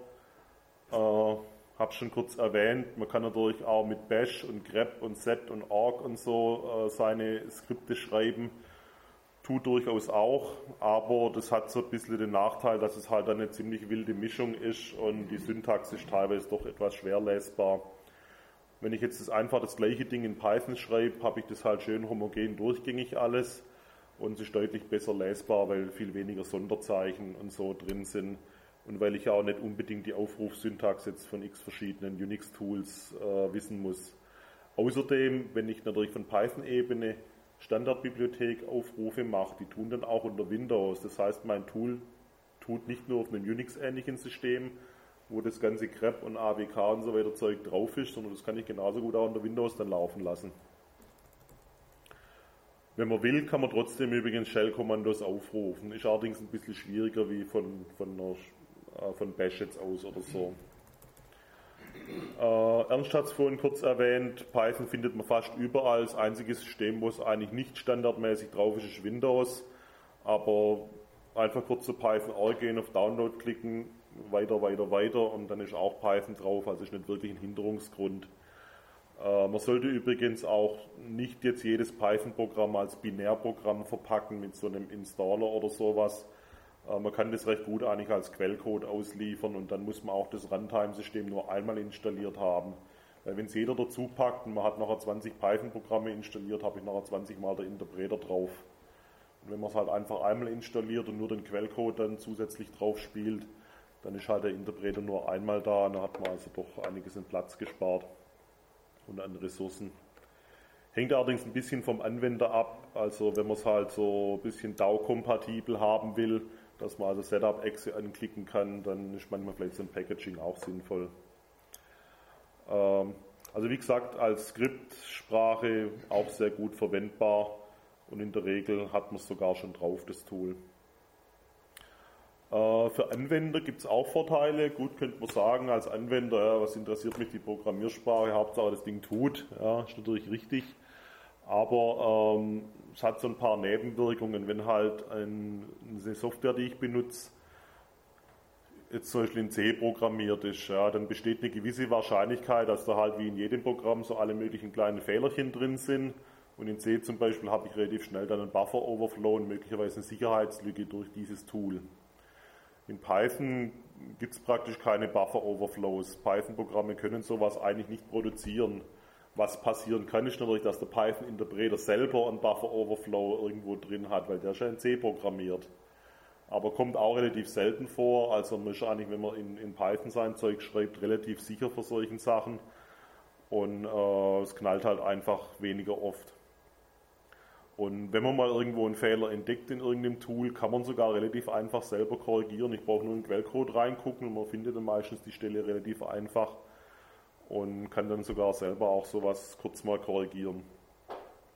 Generell, äh, weil in Python die Software relativ schnell entwickelbar ist, man erreicht in kurzer Zeit relativ viel, sind die Projekte auch oft etwas lebendiger, die entwickeln sich schneller voran.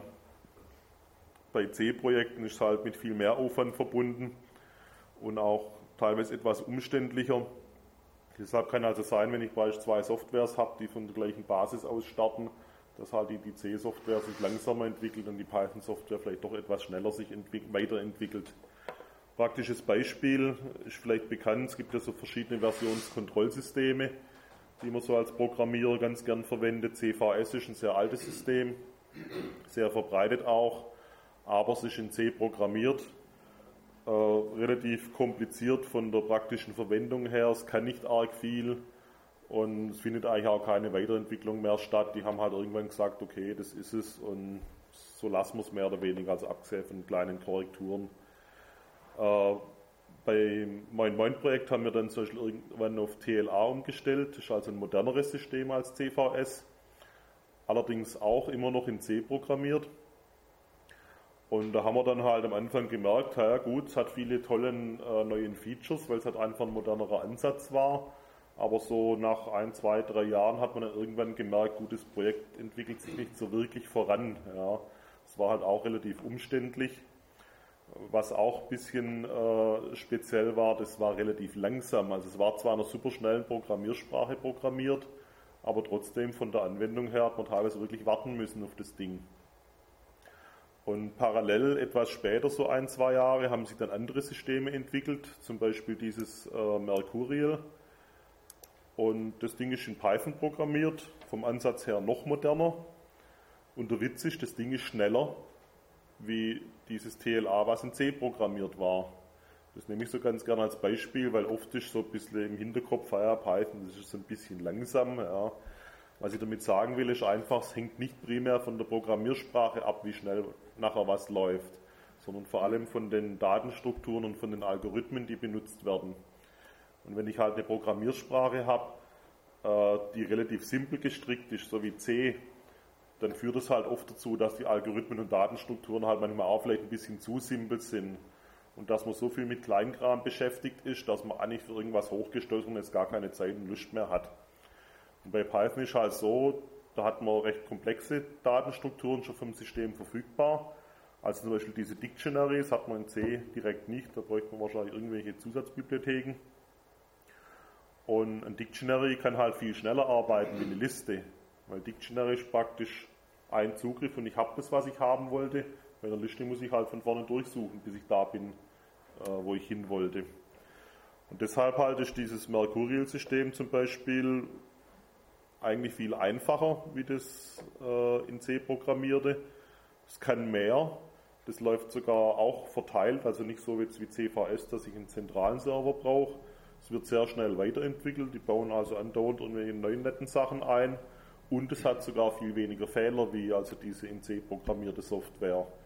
Von daher, ich entwickle das Ding jetzt zwar nicht, dieses Mercurial, aber ich benutze es als Anwender und das ist natürlich super toll, wenn sich das so schnell äh, weiterentwickelt und relativ problemlos läuft. Ja. Und deshalb tue ich also als, als Softwareanwender so ein bisschen gucken inzwischen, in was ist das Ding implementiert. Und wenn ich dann eine ähnliche Lösung kriege und das eine ist in Python und das andere ist in C und das dritte ist in Perl, dann nehme ich halt, wenn es geht, das lieber in Python. Weil ich da weiß, dass es vielleicht ein bisschen besser läuft dann im Endeffekt. Ein weiterer Vorteil, ähm, es gibt ja auch noch so ein ähnlich modernes System, das heißt Git. Verwenden zum Beispiel die Linux-Kernel-Entwickler, um ihren ganzen Source-Code zu managen. Äh, das ist fast parallel mit Mercurial entstanden. Also ich glaube nur ein paar Tage Unterschied, wo das Ganze anfing. Äh, der Vorteil aber von Mercurial, Python, ich kann es unter Windows laufen lassen, ich kann es auf Mac laufen lassen, ich kann es unter Linux laufen lassen, BSD. Das Mercurial läuft praktisch überall. Bei Git ist so, das haben Kernentwickler gemacht, die haben natürlich nicht besonders darauf geachtet, ob das Ding jetzt unter Windows tut, weil die benutzen halt kein Windows, diese Leute. Aber im Endeffekt tut es dann halt unter Windows auch nicht wirklich gut. Also ich glaube, irgendwie tut es, aber nur so halb oder so. Aber das ist klar, das Ding ist in Perl programmiert, das Ding ist in Bash programmiert und in C. Und diese Mischung praktisch, die beschränkt das Ganze dann halt auf so POSIX-ähnliche Unix-Systeme und unter Windows halt wenn es überhaupt tut, muss man sich erstmal mit Cygwin so eine Unix-ähnliche Umgebung praktisch schaffen, dass es überhaupt mal funktionieren will. Und bei Mercurial zum Beispiel muss ich nicht mal einen C-Compiler haben. Ich kann das theoretisch Source Code runterladen, starten und das Ding funktioniert. Es hat ein paar C-Komponenten drin, aber die sind im Prinzip optional. So, das sind deine Programmbeispiele jetzt schon, wo da hinten dran hängen. Gut, bin ich eigentlich mit meinem Teil sogar recht schnell fertig. Ja, äh, nur eine Fragerunde vielleicht so ja. allgemein machen, ja. Also wenn noch irgendwelche Fragen sind, nur zu. Achso, eins vielleicht noch ähm, in diesem Python-Wiki, www.python, nee, andersrum, wiki.python.de, so rum, äh, steht bei den Links, glaube ich, auch drin. Äh, da gibt es eine Seite, die heißt irgendwie User Group Stuttgart oder so ähnlich. Also wenn man einfach mal nach Stuttgart sucht, da findet man so eine Idee, dass man vielleicht eine Python User Group in Stuttgart mal machen könnte. Also gibt es in diversen anderen Orten, also in München zum Beispiel gibt es eine, die treffen sich regelmäßig. In äh, Köln gibt es eine sehr aktive Gruppe. In Stuttgart hat es bis jetzt irgendwie nicht geklappt. Also ich weiß nicht, wenn es ein paar mehr Interessenten gibt, außer die vier Stück, wo da jetzt aus dem Stuttgarter Raum schon draufstehen, vielleicht einfach dort im Wiki der Name dazu schreiben, dass man sieht, dass Interesse da ist. Man könnte da sich vielleicht auch mal was draus entwickeln. Also momentan stehen ungefähr zehn Leute auf der Liste, das wäre eigentlich okay. Das Problem ist aber, ich glaube, zwei sind aus Karlsruhe, drei sind aus Pforzheim oder so und das ist halt einfach zu weit weg eigentlich. Da rechne ich also nicht damit, dass die da dann bei den Treffen unbedingt auch da wären. Ja. Ist Karlsruhe schon Norddeutschland? Oder Vor allem in Karlsruhe sind eigentlich auch genug Freaks auf einem Haufen, dass die eine User Group Karlsruhe machen könnten. Also muss halt irgendwie so ein bisschen lokal sein, das ist halt einfach zu weit, denke ich mal. Okay, also wenn es Interesse gibt, einfach dort eintragen, dass man es mal sieht, dass es hier auch Python-Benutzer gibt. Und dann kann man da auch das Ganze noch ein bisschen vertiefen. Okay. Ach.